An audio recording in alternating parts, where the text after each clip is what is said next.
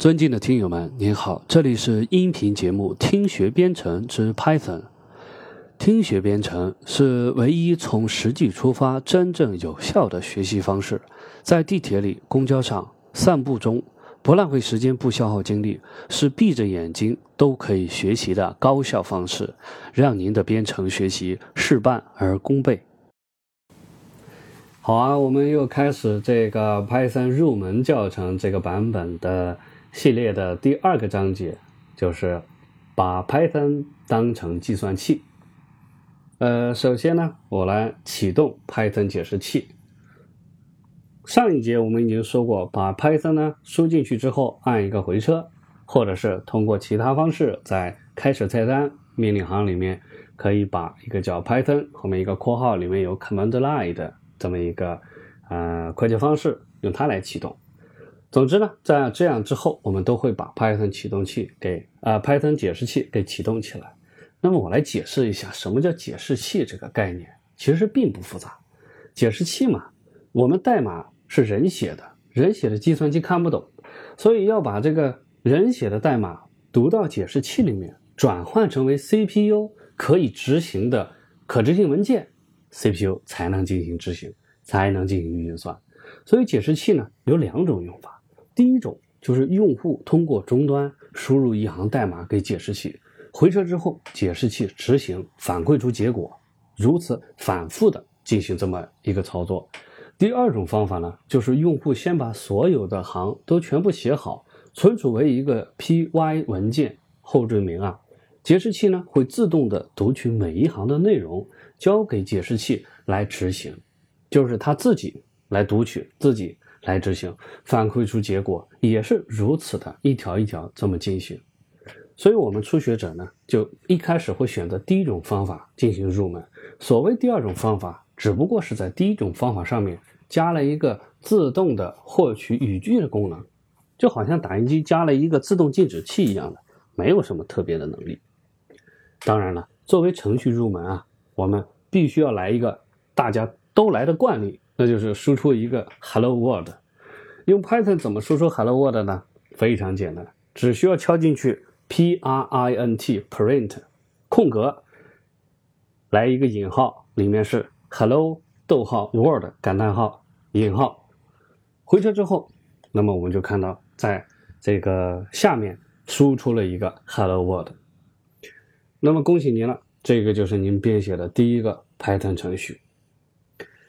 呃，我再多说一个叫行编辑器这个概念，就是还注意吗？我们刚才输入了这个 print 空格引号 hello world 引号之后，在这个时候我没有回没有输入回车之前啊，我们是可以用键盘，当然是不能使用鼠标了，来进行对这一行进行编辑。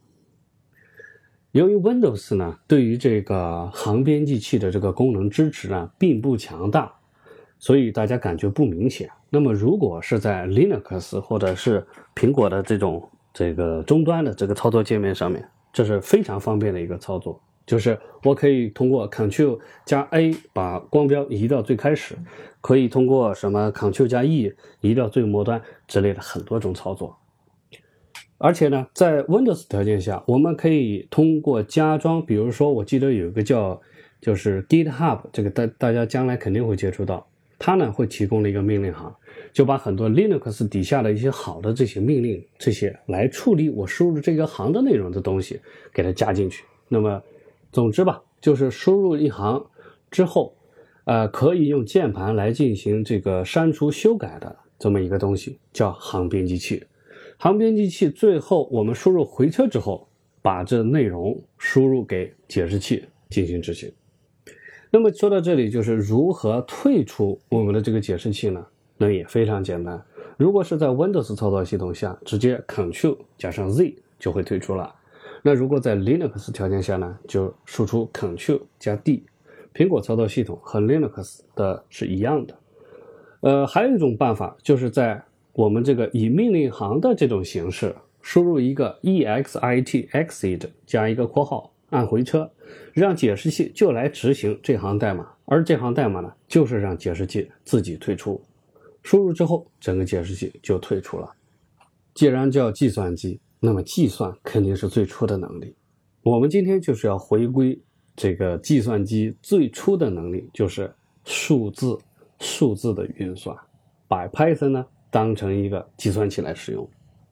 我们把这十四个知识点啊，虽然多，但是其实都特别简单。我说一下，大家都明白。第一个知识点就是加法，那简单嘛？加法呢，这个符号就是叫 plus。呃，多提一点啊，就是说我会在说内容的时候呢，把这个英文呢提一下，因为我们在学习的时候，有的时候会找一些资料，特别是在这个国外的网站上面，谷歌啦之类的。那么找的时候呢，我们会不太不太这个，有的时候不太熟悉。对于中文的四则运算啦、加减乘除我们熟悉，但是在这个英文里，它到底是什么？可能平时不太在意，那这样的话呢，我会多提一下。比如说这个加法，你要输一个符号啊，那么在这个搜索引擎里面，它会把这些符号呢尽量都过滤掉，会导致你搜索不到这个内容。那么这个时候呢，你把它换成英文单词，这样搜索的命中概率就比较高。比如说这个加法，你就可以输一个搜索 plus，那 plus 的话就能知道这个符号。如果你要想特别说它是个符号的话，后面还可以加一个 sign，s i g n，表示它是一个符号。加法的这个内容我就不多说了啊。比如你输入一个，在刚才的命令行环境下，我们输入一个二，然后一个加号，一个二，一回车呢，它就得四，那就是说解释器就进行了一次加法。这是第一个知识点啊。第二个知识点呢是减法和乘法。那我们稍微复杂一点，这个减法是呃 minus m i n u s，那乘法呢是 multiplication multiplication，但是乘法这个在计算机这个程序里面呢，它一直以来都没有一个专门的乘法的符号，而是一个我们经常所谓的一个星号。那么这个星号呢，如果你搜 star 呢，有时候不一定能搜得到。你可以使用一个叫 asterisk，a s t e r i s k asterisk，这样的话能搜到星号。星号呢，它就是做乘法来使用。那么我们来说一个五十减去五星号六，回车之后呢，就等于二十，这就是减法乘法。那么这里面呢是有一个计算顺序的问题，它。五十出现之后，并不是直接减去五等于四十五，然后乘以六，而是呢先把五和六进行相乘，然后用五十呢来减去这个乘起来的数。也就是说，乘法和除法它的这个优先度是高于加法和减法的。第三个知识点就是括号和除法，括号呢。它的英文单词是 parentheses，这个里面呢是特别指那个小的圆括号，而除法呢其实就是我们刚开始在在前面一个节目里我们说过的一个就是 slash，一个向前趴的这么一个斜线。那么在程序里面呢，它是一个除法的标志，就是 division。呃，我们来看代码，代码呢就是一个左边一个。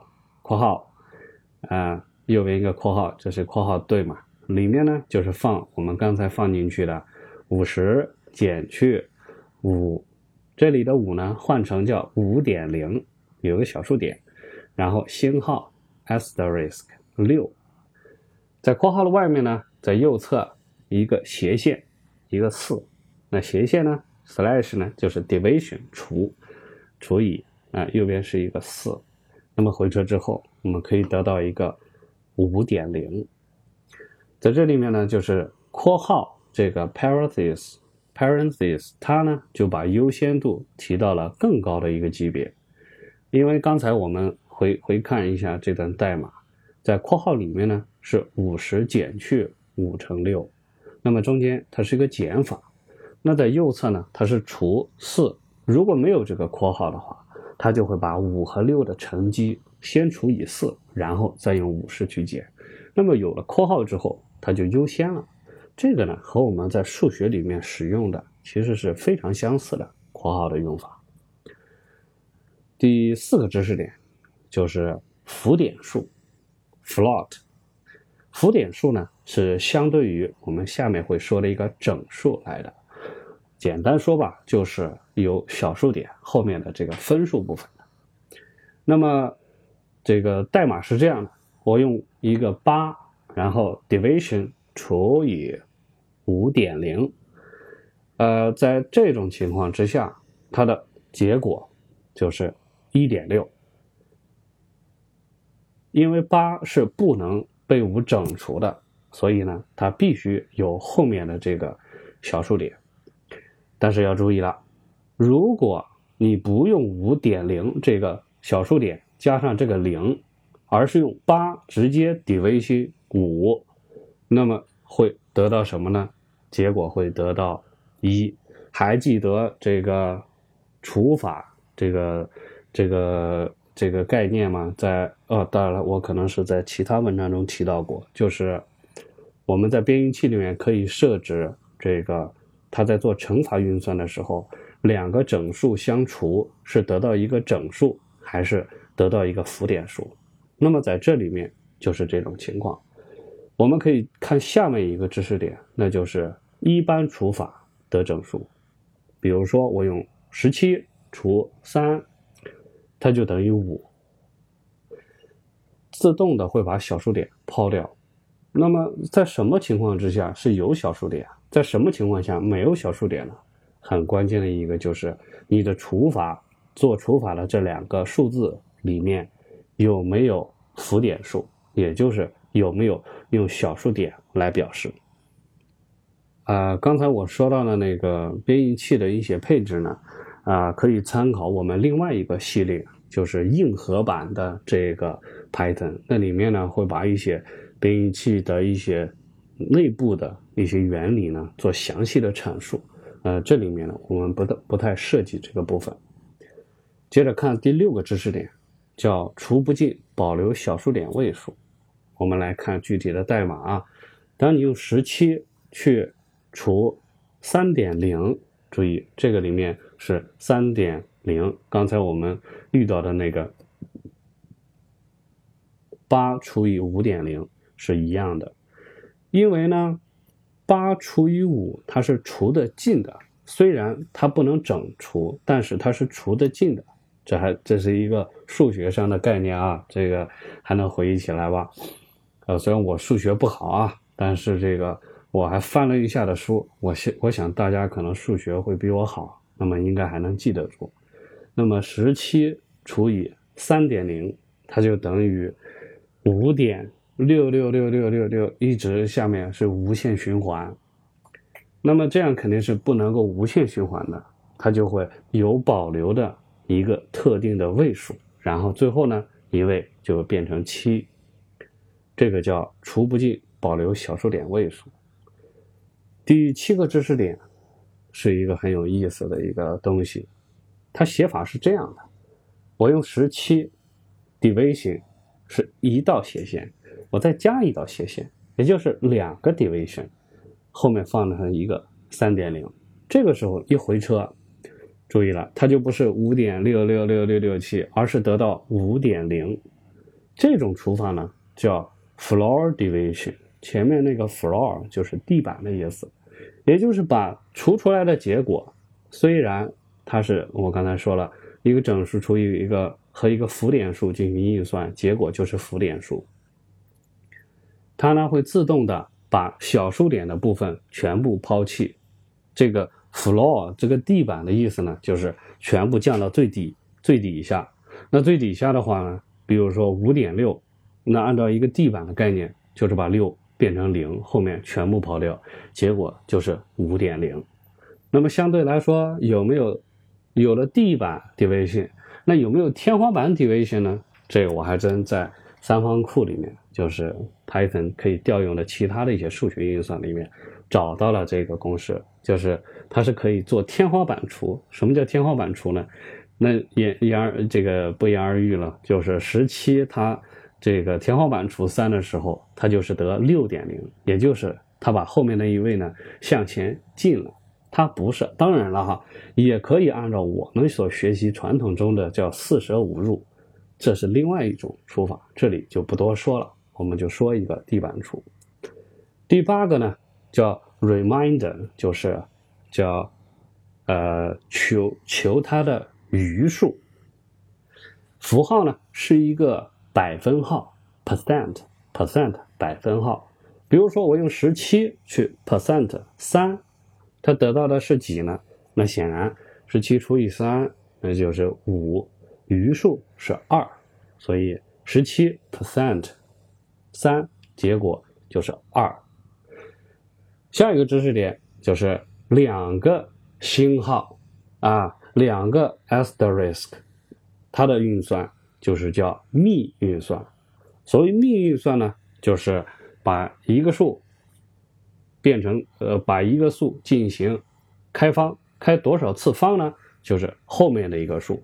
那具体到这个代码，比如说一个五，然后两个星号，一个二，那就是五的二次方，就是你回车之后就会得到二十五。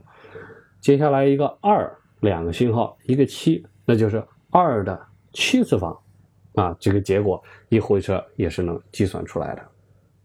第十个知识点叫赋值，这个赋值呢，在一开始的时候哈，会特别容易和一个等号叫 equal 相互搞混。那么这个数学上的等号，它在程序里面的意义叫 assignment，是把右边的值赋到。左边的这么一个变量里面，那么真正的等号呢，其实是两个赋值这个符号，在这里面就提到了一个变量的概念。比如说，我举一个例子，我要用一个算术来算一个面积，那么我需要知道它的宽度是多少，它的高度是多少。那么我用高度和宽度。进行相乘，我怎么做呢？我可以这样做。首先呢，我左边放一个表示宽度的变量，叫 width。用 width 一个 assignment 就是我们数学中的等号，在这里叫赋值号。右边呢放上二十，那我回车之后，我就会有一个变量。这个变量的名字呢就叫做宽度 width。当然不能用中文啊，只能用英文。它因为这个 Python 解释器整内部啊，它在这些变量这些事情上面，它只能够识别这个英文的这个阿斯克尔字符。with 呢，它就我们就有了一个宽度这个变量，变量名叫 with，内容呢，它的值就是二十。回车之后，我们再输入一个 height，回车之后，我们再输入一个 height。一个赋值号，然后五，那么这个时候呢，我们就得到了一个较高的这么一个变量，它的值呢就是五。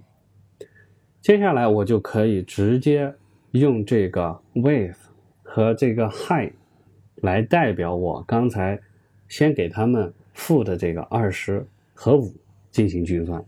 那么我用这个 with 乘以。乘号就是开始说过的那个星号 asterisk，height 就等于一百。呃，在这里要说一下，就是当进行赋值这种运算的时候，在输进去之后，这个我们的程序的界面上面就是解释器，那么这个变量我们在后面用的时候，解释器就会认识它了。第十二个知识点叫混合计算。其实呢，就是刚才我们在过程之中提到的，浮点数和整数在运算的时候，会把这个结果自动的转化为浮点数。具体的例子呢，其实刚才都已经出现过了。比如说，我用七点零去除以二，那么结果呢，就是自动转换成一个浮点数三点五。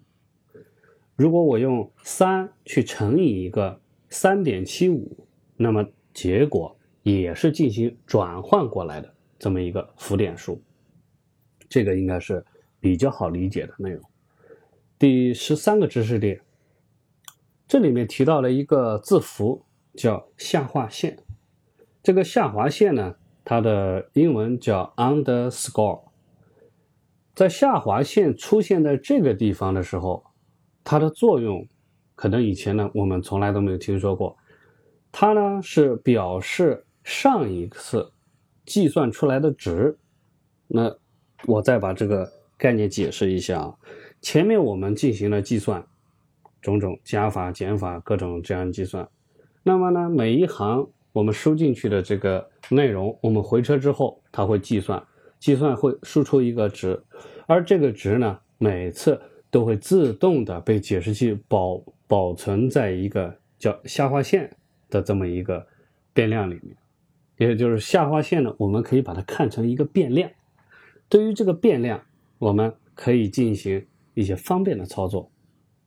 举个例子，比如说我们来这个进行一个税务这个计算。首先，我们来定一个变量，就是用 tax t a x 让它赋值，回车之后就得到十二点五六二五。大家可以看到，这是一个比较复杂的一个数字。那么这个时候，如果我想知道这个，我们用的很多是把税值一百点五回车之后，price 这个变量就定义了。然后我们运行 price 星号 tax 税加在外面，那么你是可以看得到的这个税是多少，所以这个计算也是表达了这种内容。用我们用 price 加上，如果是按照我们原先的操作的话，我们要输入一个十二点五六二五，这显然是一个复杂的操作。那有没有简单的办法呢？就是刚才我们遇到的，叫一个下划线。我们加上一个下划线，回车之后会得到一个一百一十三点零六二五，也就是自动的把刚才算出来的十二点五六二五给加了进去，这样呢会提高我们的运算的速度。第十四个知识点是一个介绍，就是说除了整形和 float 浮点数之外，Python 呢还支持其他类型的这个数字。比如说这个 dec decimal 就是十进制数的运算，还有 fraction，就是分数运算。分数运算呢，其实就是叫有理数运算，因为分数它能够产生的，比如说啊循环的，或者是啊无限不循环的等等，都是有可能由分数来产生的结果。而最后还有一个呢，就是复数，呃，它有实数部分和虚数部分来组成。那么这种复数，我们可以用一个 complex 的这么一个函数，然后里面呢放进去实数部分或者是虚数呃和虚数部分中间有逗号分隔。当然了，我们也可以直接的用一个数在后面加上一个大写或者小写的 j，j for Jack。我们就可以得到一个虚数。好了，这十四个点知十四个知识点都学完了，那这能干什么呢？如果只是计算器的话，那我随便找个计算器，手机上也能做。呃，所以说我要告诉大家如何来发挥它们的作用。其实我们已经能干很多很多的事情了。我举个例子，现在除了 Python 之外啊，比 Python 还热的，我想啊。那肯定就是房地产，呃，我们都会面临着买房子，而我们买房子呢，说能够把现金拿出来一次性付清呢，首先不说这个，呃，你能不能的问题了，就是即使能，它也是不合算的，因为随着这个经济的发展，通货膨胀它是一种趋势，所以根据这种趋势来说呢，你使用贷款，它就能够相应的去抵御你的通货膨胀，也就是说，用银行的钱。而不要这个使用自己的这个现金啊，保障自己有现金流。那么这是一些这个投资理财的这些概念。呃，我们在做这个贷款的时候，因为呢，贷款这个目前呢有两种还贷的方式，一种呢叫等额本息法，一种呢叫等额本金法。啊，这个我相信每一个人将来啊都会遇到这两个东西了，所以呢也要简单说一下。呃，如果是这个叫等额本息法，就是借款人呢每月按相等的金额偿还贷款本息。因为你借了贷款了，它要产生利息啊，那么你要还的钱就是贷款和利息加起，加在一块儿。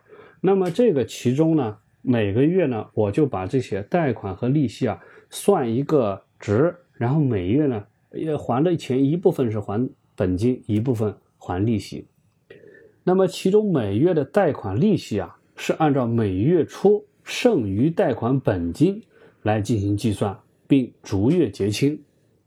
所以它这个其实啊还是挺复杂的，每一个月呢要根据上个月还过了之后剩下的本金来进行计算，而且不是每个月还的钱不一样的，而是把所有的全部计算完，把你整个贷款周期算完了之后平摊到每一个月，这是一种方法，叫等额本息，也就是本和息加在一起每个月是相等的。第二种方法叫等额本金还款法。那就是本金每个月还相同的值，然后这个利息逐月递减。为什么？这个很好想嘛，就是我们的利息是按照我们本金来的。那我第一个月已经还掉了一部分了之后，我第二个月我所欠银行的钱，这个本金就少了，对不对？那你这个利息你就不能按我第一个月的时候那个多的那个钱的利息，就应该逐月减少。所以这个呢，是由于每个月还款的这个金额是固定的，然后呢，这个利息呢会逐渐的这个减少，所以整体利息加本金每个月月供的这个钱呢，就成一个开始很高，然后后面逐渐减少的这么一个方式。呃，这两种方式呢，这个应该说是第二种方式，它的这个利息啊。它是总体的利息是比较少的，啊，具体少了多少呢？等会儿我们可以计算一下，其实我们就我们就知道所有的内容了。呃，在这个里面把这个公式我说一下，这个主要是两个月供的公式，就是每个月你还多少钱。呃，第一个等额本息法的月供，你房屋的尺寸乘以房屋的楼面的这个单价。这个值减去首付，外面加上括号之后，乘以每月的利息，再乘以一个括号一加上每月利息括号它的 m 次方，这个 m 就是你要还款所有的月份的总和，将这个值除以一个大括号，而不是一个大括号，就是一个括号。括号里面是用一个小，再来一个括号，一加上二就是每月的利息，然后求它的 m 次方，m 就是总的月数，这个值减去一，那个本额，呃，等额本金法就是房屋尺寸乘以单位面积除以还款的月数，加上。一个括号，房屋尺寸乘以单价减去已经还款的本金数，括号乘以月利息。好，这个公式呢就介绍完了。呃，我们来开始具体的这个进行编程。呃，既然是这个编程嘛，我们来解决实际我们遇到的问题。那么呢，我就随意的在网上选了一个这个南京呢啊。一个知名的房企的一个楼盘就在南京南站的附近。这个楼盘呢，我计算了一下，我把一些数字这个取了回来。它的这个尺寸，首先啊，我们来定义一个变量，这个变量呢就叫 size。现在我们就已经开始编程了啊，我们就是在这个解释器运行的这个 Python 解释解释器之后，在这个三个大于号的引导符后面就输入。Size s i z e 啊，赋值赋值成多少呢？九十五，因为我觉得这个九十五平米啊是比较好的一个哈，这个这个这个选择了。一百多的我们也买不起，我们就买一个九十五就已经是啊非常够用了。呃，一般的话都是两室一厅嘛，或者是好有的时候它能隔成三室，它基本上是两室一厅，这个三口之家应该是够住了。然后。回车之后，我们就有了一个变量，叫 size 是九十五。呃，再输入一个 unit price，就是单位价格。unit price 这种时候啊，它是两个单词组成的变量名称。那么为了区别啊，我可以在底下中间啊加上一个下划线。那么这样的话呢，就是能看得出来它是两个单词。呃，这里提一下这个变量名的一些规范啊。一般这个变量名呢，首先第一个它是都是字母，呃，字母唯一不是字母的呢，就是这个下划线，因为下划线呢，这个是呃这个作为字母看的这么一个东西，因为它可以把两个字母分开。那么再来一个原因就是为什么用下划线呢？因为变量中间是不能有空格的。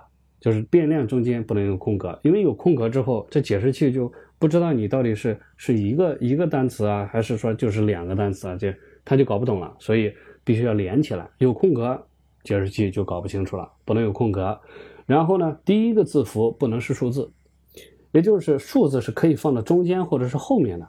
你可以给它起个名字，比如说刚才我们可以说单价，比如说 unit 下划线 price，呃一，那表示这第一个价格。然后再来 unit 下划线 price 二，这是可以的，但是你不能把一和二这些数字放到开始，这是不行的。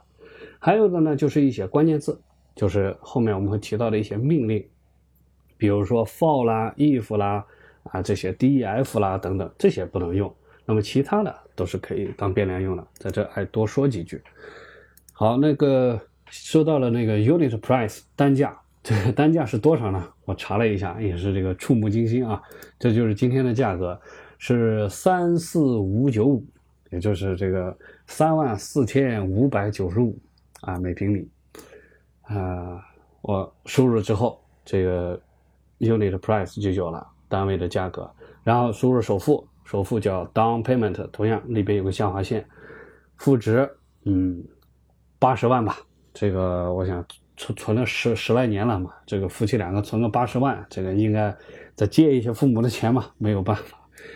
然后回车，我们有了这个 down payment，然后就是还多少年呢？这个是我们要考虑的一个问题。我们先按照最长的这个时间来还，三十年，year 等于啊负值啊负值三十，回车我们就有 year 的变量。还有一个概念呢，就是 rate，rate 就是这个利率啊。呃，目前呢，这个我们在这个呃大陆的呃利率，它是国家统一来规定的，中国人民银行定的，从二零一五年开始到现在就没有变过。那么这个我们目前这种三十年的这种贷款的利率年化这个值就是规定好了是百分之四点九，所以这个里面我们就输入啊 rate，然后负值号零点零四九。回车，这个利率这个变量我们就有了。接下来呢，还有一个 discount，就是折扣。折扣这个变量我们把它定义为多少呢？就是为一吧。因为，呃，前段时间这个是有首套房利率优惠的，可能现在还有的城市在执行吧。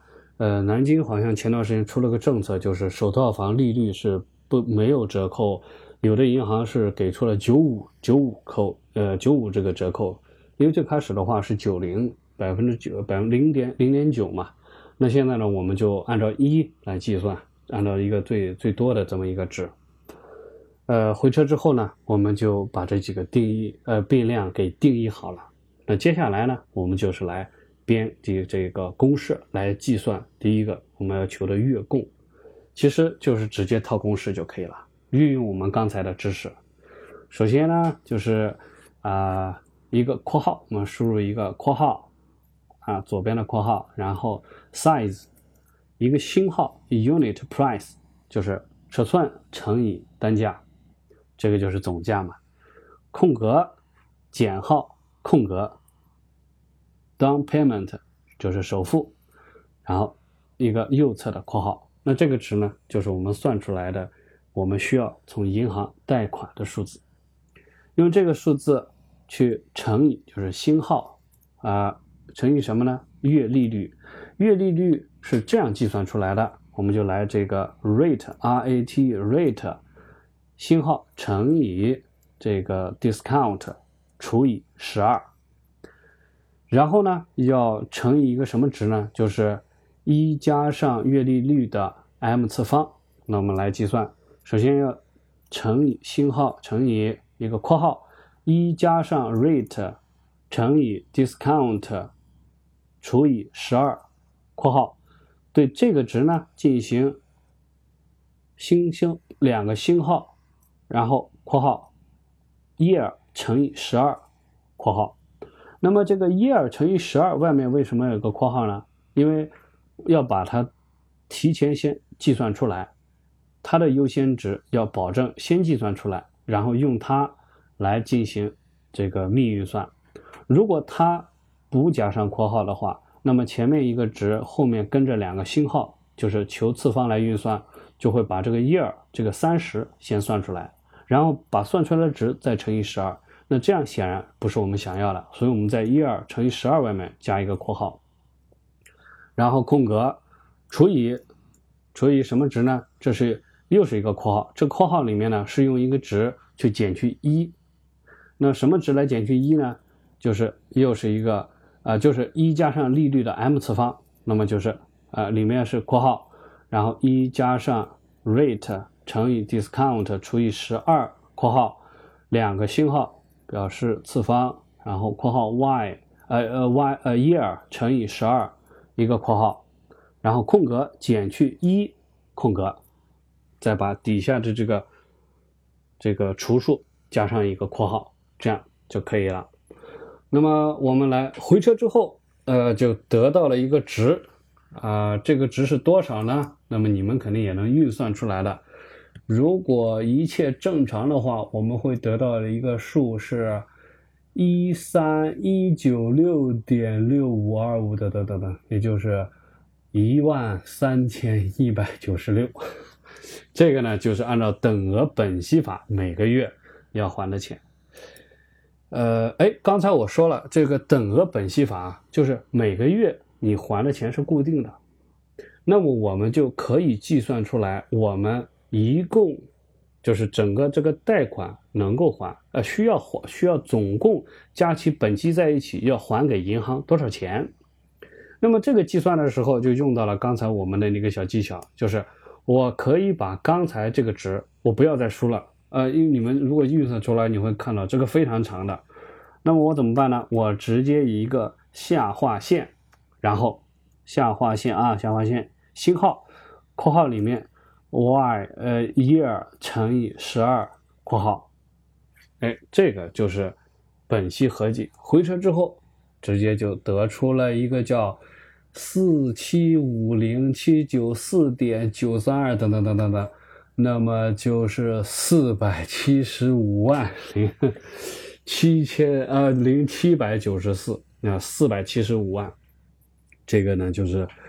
本息合计就是我们要还给银行的钱，啊，那我想大家都要想计算一下，那这个利息到底我们给了银行多少利息呢？哎，我们那就来计算一下这个计算利息嘛，那就是用我们刚才这个本息合计减去我们从银行贷款，就是这个贷了多少钱，也这个本金多少钱，同样用刚才那个小技巧，然后直接一个下划线。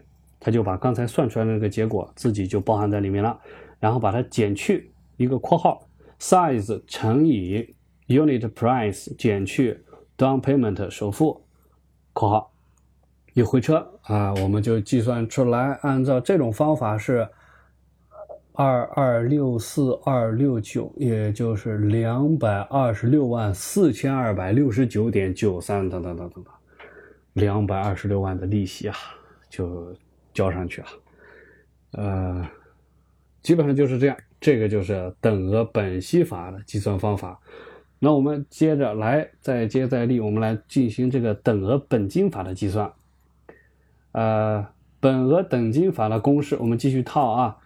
左边一个括号，然后，哎，刚才输入的这些变量，这个时候就体现好处了，我不需要再重新输入了，对不对？因为变量没有变。尺寸没有变，价格没有变，利息没有变，首付没有变，对不对？整个没有变，我就可以直接来继续重新进行，呃，重新这个这个不需要重新输入，我来一个括号，然后 size 乘以 unit price，这个是总价，减去 down payment 括号除以括号 year 年数乘以十二括号空格前面这一部分呢，就是每月要还的本金，加上空格括号。首先我们算第一个月啊，就是第一个月我们要还的这个月供是多少？括号 size 乘以 unit price 减去 down payment 括号乘以一样的 rate 乘以 discount 就利率乘以折扣除以十二，就是每月的这个利息。回车啊，我们得到了是一七零六零点三幺零四，也就是说我们第一个月要还一万七千零六十。哇塞，这个这个太高了。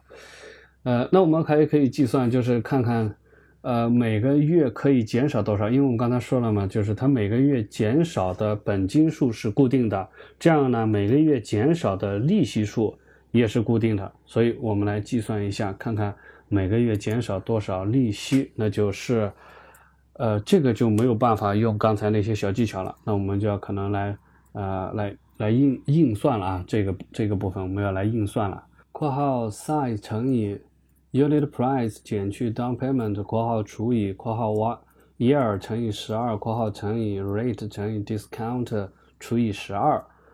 好的，回车我们得到了二十八点二零三五等等等等等，也就是说我们每个月减少的利息是二十八块钱。呃，差不多我们减一下，那么第二月的话，我们就是要还一万七千零三十二啊，这个。总之是有减少的嘛，嗯，呃，那么算一下，这个自然就想算一下整个的利息是多少。那么的利息的计算方法，我们回车之后再来，括号 size 乘以 unit price，空格减去空格 down payment，括号空格乘以空格 rate 乘以空格 discount，空格呃 division 十二乘以括号 y 一二乘以十二加上一括号除以二。呃，这个就是那个等差数列啊，什么一乘一一，呃，是怎么算来？就是反正把头一个数尾一个数相乘，然后除以二。我记得学过，然后高斯啊什么啊。我坦白啊，这段这个代码是我从直接直接拿过来抄的，因为我不记得那个公式怎么算了。总之，就这一回车就能计算出我们总体的利息，我算出来是一八三二六七二，也就是一百八十三万两千六百七十二。哦。还是很高的，但是比刚才的那个还记得吗？是两百二十六万四千啊，比那个就还是要低的。就这种算法的等额本金法的利息还是少，但是第一个月要还一万七千零六十，好，太夸张了啊！那这个总共如果算等额本金法的话，我们要一共要还多少钱呢？也很容易计算了，用刚才的小技巧。我们已经算出来了，一共还多少利息？只要我们接输入一个下划线，然后加上括号 size 乘以 unit price 空格减号空格 down payment 括号，也就是除以一下它的这个加上它的本金数回车，那么总共是要还给银行四百三十一万九千一百九十七啊，这个和刚才的等额本息法的四百七十五万是差了。哇，差了四十是四十四万吧？对，差了四十四万。哇塞，这个还是很夸张的啊。呃，这个程序就已经输入完了。那么其实啊，我们想象一下，如果我们需要再考察另外一个房子呢？如果我们要需要再算另外一个呃一种贷款方式，比如说我们可能还二十五年或者是二十年，它的情况，或者我们改变一下首付。那这种情况怎么办呢？我们就一定要注意了，就是我们刚才输入的这些内容，我们可以把它保存在一个记事本文档里面，对不对？就是刚才我们输进去的每行代码，我们可以把它存在记事本文档里面。然后呢，我们后面在需要改变的时候，我们就在记事本文档里面的上侧。呃的开始就是定义变量的那一部分，我们直接把它的内容进行修改。这样的时候，我们修改完了之后，我们把这个变量，把这个记事本文本就保存起来。如果我们有新的值，我们修改完了之后，就把整个的这一段代码，把把这段代码的文字给它复制之后。到我们的这个 Python 的解释器的交互界面上面，直接点右键粘贴进来，你就会发现，当你粘贴的时候，它会自动的运行，但是可能不会运行到最后一行，最后一行会等你输入一个回车，但是所有的内容都是一次性给你计算出来了。那么我们可以简单的做一下这样的事情，啊，首先就是新建一个记事本文档，然后呢，在里面就开始把我们刚才的代码都把它输进去。那么第一个就是啊，size 等于九十五啊，我这里用等其实是赋值啊，赋值九十五回车，然后 unit pro unit 下划线 price 赋值三四五九五回车，然后当呃下划线 payment 赋值。啊，八十万回车一二赋值三十，rate 都是有回车的啊，回车 rate 赋值零点零四九回车，discount 赋值一回车。这个时候我建议你输一个什么呢？pass pass pass 呢是一种告诉解释器这一行不执行任何内容，但是它是一行。那么 pass 的之后呢，我们再加一个叫注释的东西。因为我们在程序运行的时候，我们看到的是一大堆全部是数字，以至于我们后面都不知道这行数字到底代表是什么意思。那么这里我们就有办法，在这个地方的 pass，我们加上一个啊前面提到的那个 number sign 那个井号井字字符，我们加上去之后，在后面输入汉字叫等额本息。那在后面呢？输入一个井号键，加上等额本息法五个汉字回车，这样做会产生一个什么样的效果呢？当输出的时候，当拷贝到命令行解释器里面之后，这一行呢，它可以把它当成一个代码，但是呢，注释的文档是不被执行运算的，那么呢，是可以作为一种啊输入到命令行里面去。啊，能够看得见，但是实际上呢，又不被执行的这么一种状态。接下来我们就输入获取月供的啊公式，刚才已经重复过了，我再给大家啰嗦一遍：括号 size 乘以 unit price 减去 down payment，括号乘以 rate 乘以 discount 除以十二乘以括号一加 rate。乘以 discount 除以十二（括号次方）两个两个信号键（括号一二乘以十二）（括号除以括号括号一加 rate 乘以 discount 除以十二）（括号两个信号键）（括号一二乘以十二）（括号减一）（括号）这里面呢也要输入一个井号键加月供两个汉字，目的也是同样的。回车之后，下划线。乘以括号一二乘以十二括号空格井号键输入本息合计回车下划线减括号 size 乘以 unit price 减 down payment 括号空格井号键输入汉字利息总计回车，在这里面呢再输入一个 pass 空格加井号键输入注释文字等额本金法五个汉字回车。括号 size 乘以 unit price 减 down payment 括号除以括号一二乘以十二括号加上括号 size 乘以 unit price 减 down payment 括号乘以 rate 乘以 discount 除以十二空格井号键输入汉字第一月月供回车括号 size 乘以 unit price 减 down payment 括号除以括号 y 乘以十二括号乘以 rate 乘以 discount 除以十二空格井号键每月减少的利息。回车（括号 size 乘以 unit price 减 down payment 括号乘以 rate 乘以 discount 除以十二乘以括号 year 乘以十二加一括号除以二空格井号输入利息总计。回车下划线加括号 size 乘以 unit price 减 down payment 括号空格井号键输入本息合计回车输入 pass 回车。那么输入最后一个 pass 的好处是，当你复制这一段文字的时候呢，你可以把这个 pass 复制进去。那么当在命令解释器中执行的时候，粘贴进去之后，它就会自动执行到最后一行。那么有可能这个 pass 行不执行，但是没有关系，整个文档也已经全部把这些命令执行完了。那么我们可以把这个文件呢就保存一下。那么以后我们需要去换其去计算其他的这种改变的价格啦，改变了它的尺寸啦，改变了首付啦，或者是啊这个折扣率啦等等的时候，我们只需要在前面把这些数字修改一下，然后复制进去，就可以计算出所有的内容来了。那么这个内容呢，其实是可以和网上找的很多的这种这个呃计算器相互比较。我试了一下，发现我们这个计算器啊还是很准确的啊，比有的这个呃准确度还要高一些啊，所以希望能够对大家啊对学习这种 Python 的信心啊有所帮助。因为你看，我们只是学习了非常简单的加减乘除这些运算，我们就可以做到这样的功能。那么你可以想象，在之后随着我们学习的深入，我们能够具有什么样的能力，我们能够做什么样的事情。好了，这节课就到这里，谢谢大家。